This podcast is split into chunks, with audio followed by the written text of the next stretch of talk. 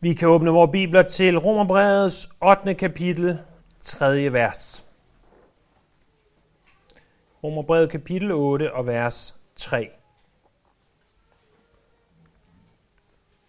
Men eftersom versene 1-4 er en enhed, så lad os læse fra vers 1 til 4. Romerbrevet kapitel 8, vers 1-4 læser jeg for jer. Så er der da nu ingen fordømmelse for dem, som er i Kristus Jesus. For livets ånds lov har i Kristus Jesus befriet mig fra syndens og dødens lov. Det, som loven ikke kunne, fordi den kom til kort på grund af kødet, det gjorde Gud. Han sendte sin egen søn i syndigt køds lighed, og for syndens skyld, og fordømte dermed synden i kødet. For at lovens krav skulle opfyldes i os, som ikke lever i lydighed mod kødet, men i lydighed mod ånden. Og den tekst, jeg gerne vil drage jeres opmærksomhed imod denne formiddag, er ordene midt i vers 3. Han sendte sin egen søn i syndigt køds lighed. Romerbrevets hovedfokus, der hvor vores fokus bør være, er på vores retfærdiggørelse.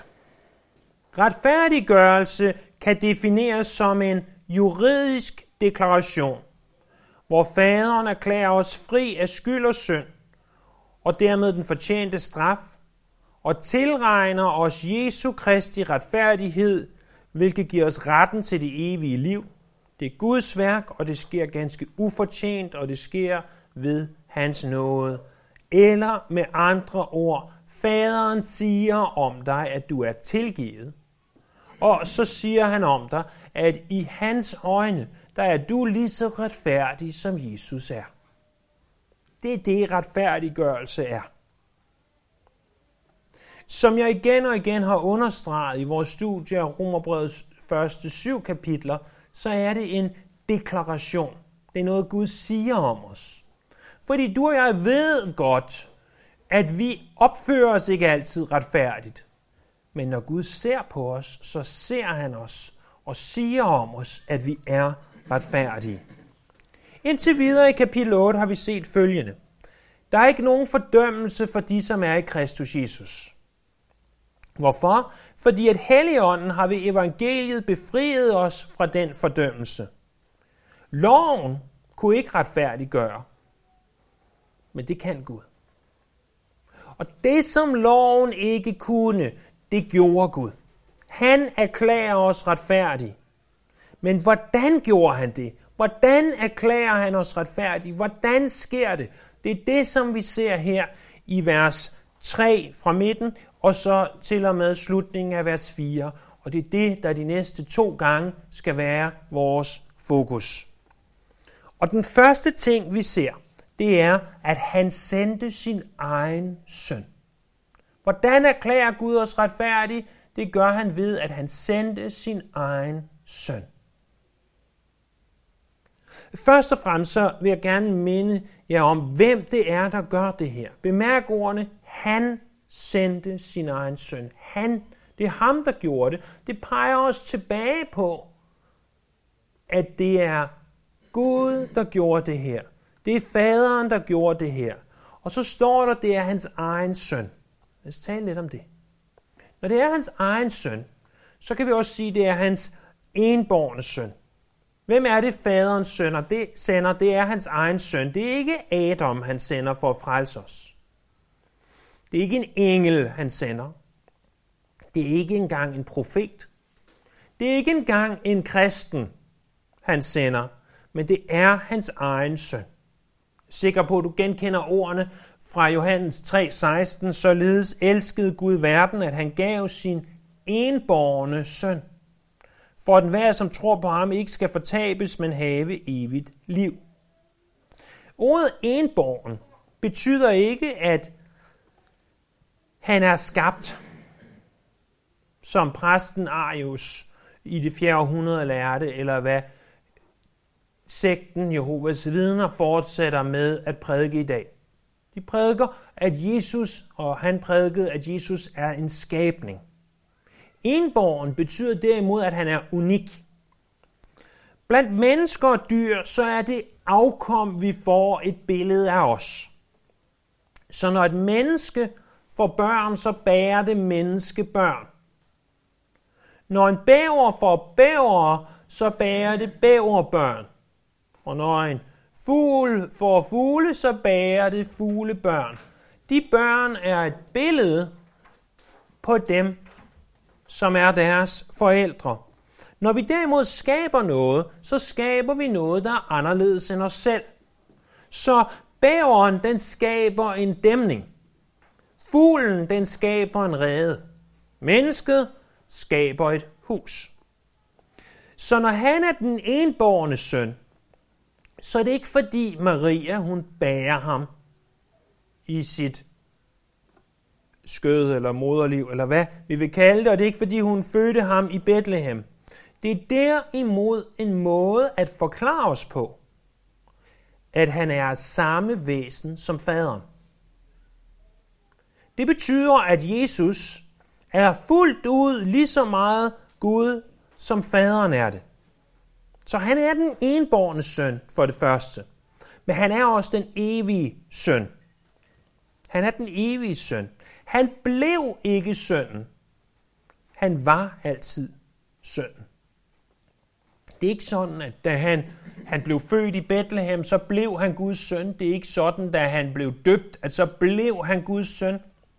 Nej, han var fra tidernes begyndelse, fra før tidernes begyndelse snarere, altid sønnen. Blandt jøderne dengang, der blev en fuldvoksen søn anset for at have samme status og samme privilegier som sin far. Han var jo trods alt faderens arving, og, og hvis han kom til dig, så ville han også være faderens repræsentant. Så øh, hvis kronprins Frederik kom til dig og sagde, nu skal du gøre sådan og sådan, og vi ellers tænker os tilbage til monarkiets dage, hvor det var øh, det dominerende, så, så vil du være nødt til at gøre det, fordi at kronprins Frederik vil have samme status som kongen, eller i det her tilfælde dronningen. Øh, og, og sådan vil det også være, når en kommer og siger, jeg er Guds søn. Så påberåber han sig at have samme status samme privilegier som Gud. Han kalder sig selv for Guds søn, for eksempel i Johannes kapitel 10, vers 36 og Johannes kapitel 11, vers 4. Og det han siger, det er, jeg og faderen er af samme væsen. Andre vers, der understøtter Jesu guddommelighed, det er Kolossenserne kapitel 2, vers 9. For i ham bor hele guddomsfylden i kød og blod og Filipperne kapitel 2, vers 6, ham som havde Guds skikkelse, regnede det ikke for rov at være lige med Gud. Så han er den, han er den enborne søn, han er den evige søn, men han er også den elskede søn. Når nu vi nævner, at han sendte sin egen søn, så kan vi næsten ikke undgå at tænke på første Mosebog, kapitel 22. Hvad sker der der? I 1. Mosebog kapitel 22, der taler Gud Herren til Abraham. Og Gud siger til Abraham, Abraham, tag din søn, din eneste søn, som du elsker, og tag ham til Morias bjerg for at ofre ham som et offer. Og Abraham tager sin søn og går mod Morias bjerg.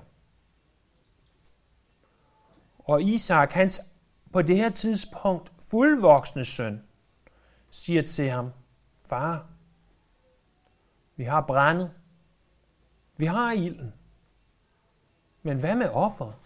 Hvor kommer det fra? Og Abraham siger de udødelige ord, at Gud vil udse sig selv et offer. Og måske husker du, at i det, at Abraham løfter kniven og skal til at ofre Isak på alteret, så råber Gud stop. Jeg ved nu, at du ikke engang ville spare din egen søn for min skyld. Og der er så en buk, der er fanget i tornebusken, som bliver offret i stedet. Men da Jesus hang på Golgata, der var ingen, der råbte stop. Der var ingen, der stoppede kniven, om du vil. Der døde han fuldt ud.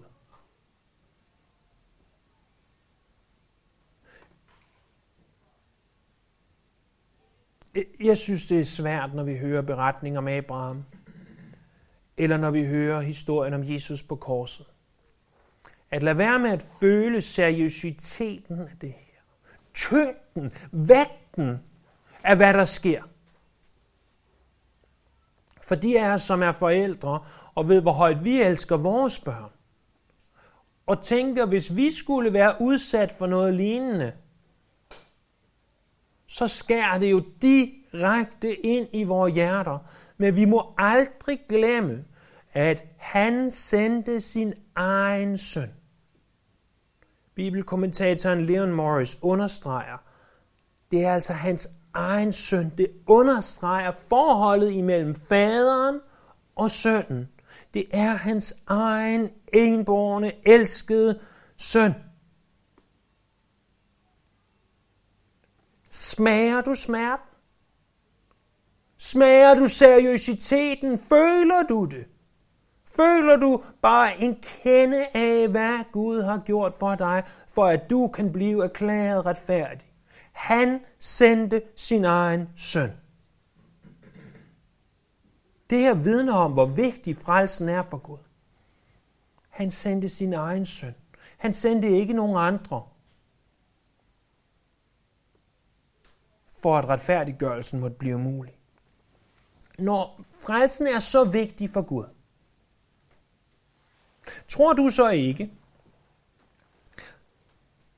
at det, som Romerbrevets 8. kapitel egentlig handler om, understreges i det her.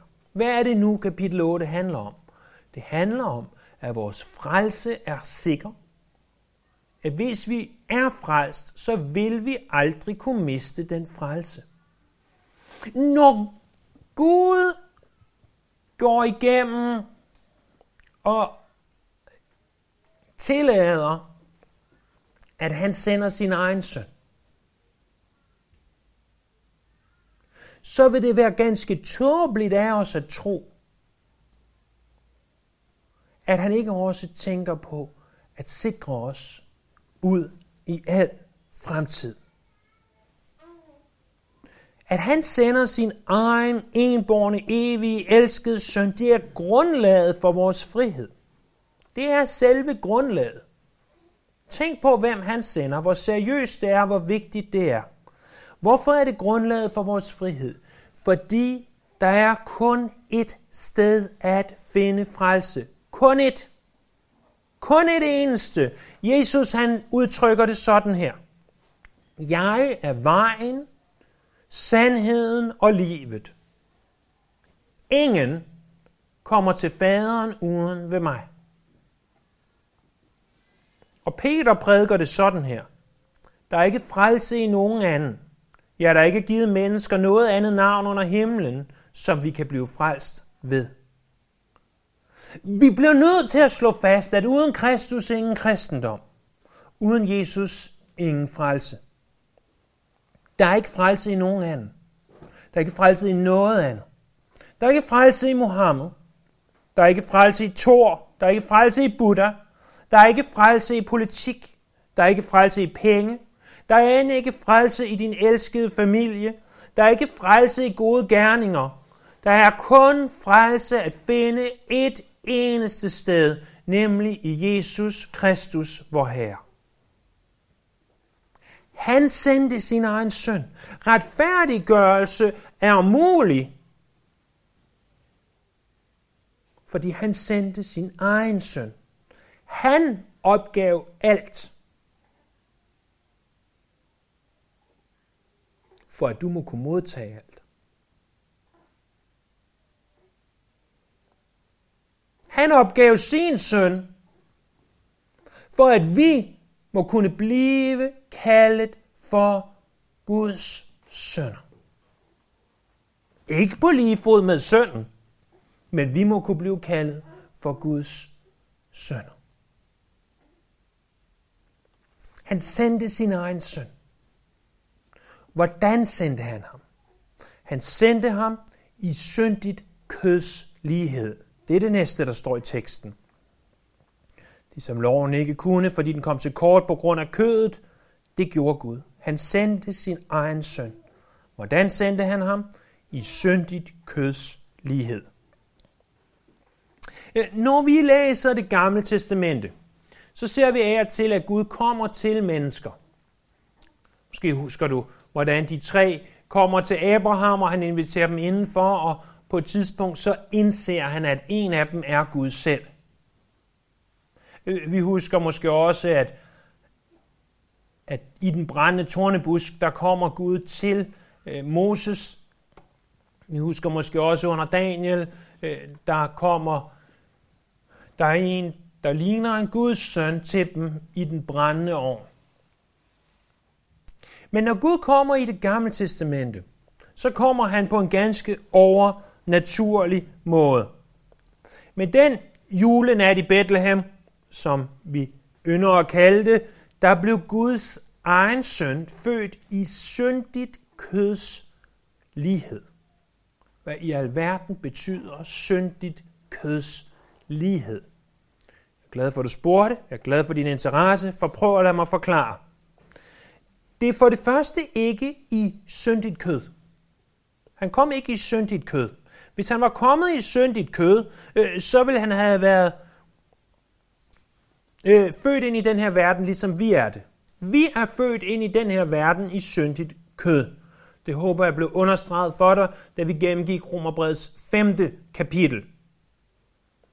Bibelen gør det ganske, ganske klart, at Jesus blev ikke født i syndigt kød. Lad mig læse for dig fire forskellige skriftsteder. Hebræerne kapitel 4, vers 15. For vi har ikke en ypperste præst, der ikke kan have medfølelse med vores skrøbeligheder, men en, der blev fristet i alle ting, ligesom vi, dog uden synd. Hebræerbrevet kapitel 7, vers 26. For en sådan ypperste præst trængte vi til, en, der er hellig, uskyldig, ren, skilt ud fra synder og ophøjet over himlene. Hebræerbrevet kapitel 9, vers 14 så må Kristus, der i kraft af en evig ånd frembare sig selv som et skyldfrit offer til Gud, med sit blod langt bedre kunne rense vores samvittighed fra døde gerninger, så vi kan tjene den levende Gud. Og slutligt 1. Peter kapitel 1, vers 19. Men med Kristi dyrebare blod, som et lam uden plet og lyde. Og plet og lyde er en anden måde at sige synd. Hvis Jesus havde haft en eneste synd i sit liv, så vil hans offer på korset ikke have været tilstrækkeligt. Det påkrævede offer måtte være syndfrit. Sådan er loven. Sådan er loven. For det andet, så kom han ikke i køds lighed. Adam han blev kun skabt i køds lighed. Med det mener jeg, at, at selvfølgelig lignede Adam dig og mig. Han så nok bedre ud, men synden havde ikke haft nogen effekt på ham endnu. Adam vil ikke være påvirket af alt det, som synden gør ved dig og mig. Ganske vist havde Adam et arbejde, han var øh, en slags dyrepasser slags gardner, noget i den retning, men han følte ikke udmattelse, som du og jeg gør det. Han blev ikke syg. Jesus derimod, læser vi som minimum, at han var træt, han var sulten, han var udmattet, han sveder på et tidspunkt blod, og han har adskillige menneskelige træk, som Adam før syndfaldet ikke delte og deler med os. Og selvom Jesus han er den anden Adam, så er han ganske menneskelig. Og han oplever mange af de samme ting, som du og jeg. Han var svækket af den oprindelige synd. Han var svækket i, at han bliver træt, udmattet osv., men han var ikke underlagt den oprindelige synd. Måden, hvorpå Jesus kommer til os, er i syndigt køds lighed. Det er den tætteste mulige lighed med os og med synden, uden selv at være en synder. Lad mig gentage det. Når Jesus bliver født ind i den her verden, så kommer han på den tættest mulige måde og en tættest mulige lighed med det at være en menneskelig synder, uden rent faktisk at synde.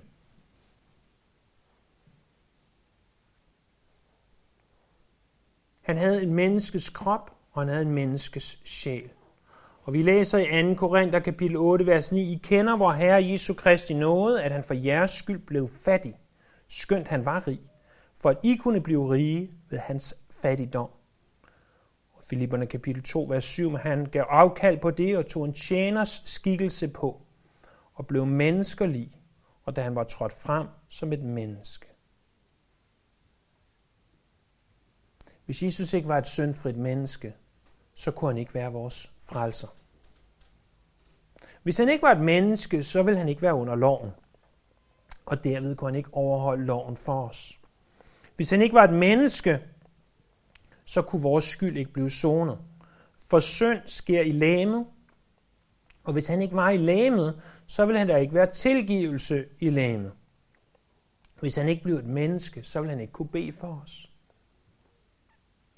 Hvis han ikke var et menneske, så ville han ikke kunne lukke munden på djævlen for evigt, som der står om i Hebræerbrevet kapitel 2, vers 14, siden børnene alle er kød og blod, måtte han også blive det ligesom de, for at han med sin død skulle gøre ham magtesløs, som har dødens magt, nemlig djævlen. Han sendte sin egen søn i syndigt køds lighed. Hvordan kan Gud erklære os retfærdige? Det kan han, fordi han sender sin egen søn, og han sender ham i syndigt køds lighed. Han tog hånd om synden. Han gjorde det på den her måde. Og det er alene ved troen på ham, Jesus Kristus, at du kan modtage den her frelse. Det er alene ved hans endegyldige gerning på korset, at retfærdiggørelse er mulig. Men som vi også skal se på næste gang, så er det ikke nok, at han kom. Så er det ikke nok, at han levede et syndfrit liv. Han var også nødt til at dø på korset. Vi kan ganske simpelt ikke understrege korset nok. Vigtigheden af det, centraliteten af det. Jeg synes, det er så passende, at øh, på et skattekort, der hvor skatten er at finde, det er der, hvor vi sætter et kryds, eller om du vil, et kors. Det er midten. Hvis vi skal betegne midten af noget, så sætter vi som regel et kryds. Der er midten. Det ligner et kors. Hvorfor? Nok ikke fordi vi tænker over, at korset er centrum, men korset er centrum. Hvis du tænker på det. Fra de første kapitler i første Mosebog, så peges der mod korset. Midt i Bibelen, så ser vi korset i det nye testamentets evangelieberetninger. Og så resten af det nye testamente, hvad gør det? Det peger tilbage på korset. Og jeg vil også gerne understrege for dig, at det er derfor, at vi forsøger hver eneste søndag at modtage nadveren.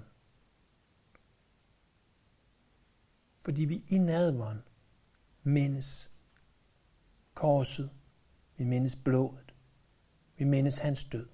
Det er ikke bare et ritual, men det er en form for et ritual. Det er mere end det. Det er to minutter, fem minutter. Du hver eneste uge forgivet til at tænke over korset. Og jeg ved godt, at mange af os har andre ting, vi gerne vil og skal i dag. Men om lidt, når vi sammen modtager nadveren, så tænk over korset. Tænk over, at han sendte sin egen søn Sin egen søn. I syndigt køds lighed. Det er, som den sang, vi sang, øh, inden vi begyndte, det er højt ophøjet helligt. Det er uforståeligt. Vi, vi kan ikke forstå det. For hvis vi tænker på vores små, søde, i nogle menneskers øjne uskyldige børn, så sender vi ikke dem nogen steder hen. Vi knuger dem til os. Vi vil have dem tæt. Men faderen gav slip. For du må kunne være arving til det evige liv. Lad os tilbede ham for det.